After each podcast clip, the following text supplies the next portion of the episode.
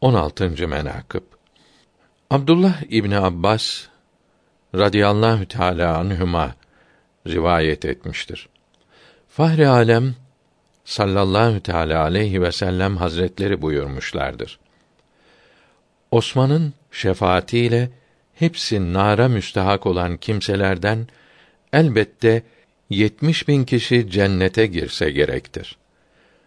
Abdullah İbni Ömer'den radıyallahu teala anhuma rivayet olunur ki Resul Ekrem sallallahu teala aleyhi ve sellem hazretleri buyurmuşlar ki Miraç gecesi dördüncü göğe ayak bastıkta önüme bir elma düştü. Alıp ikiye böldüm.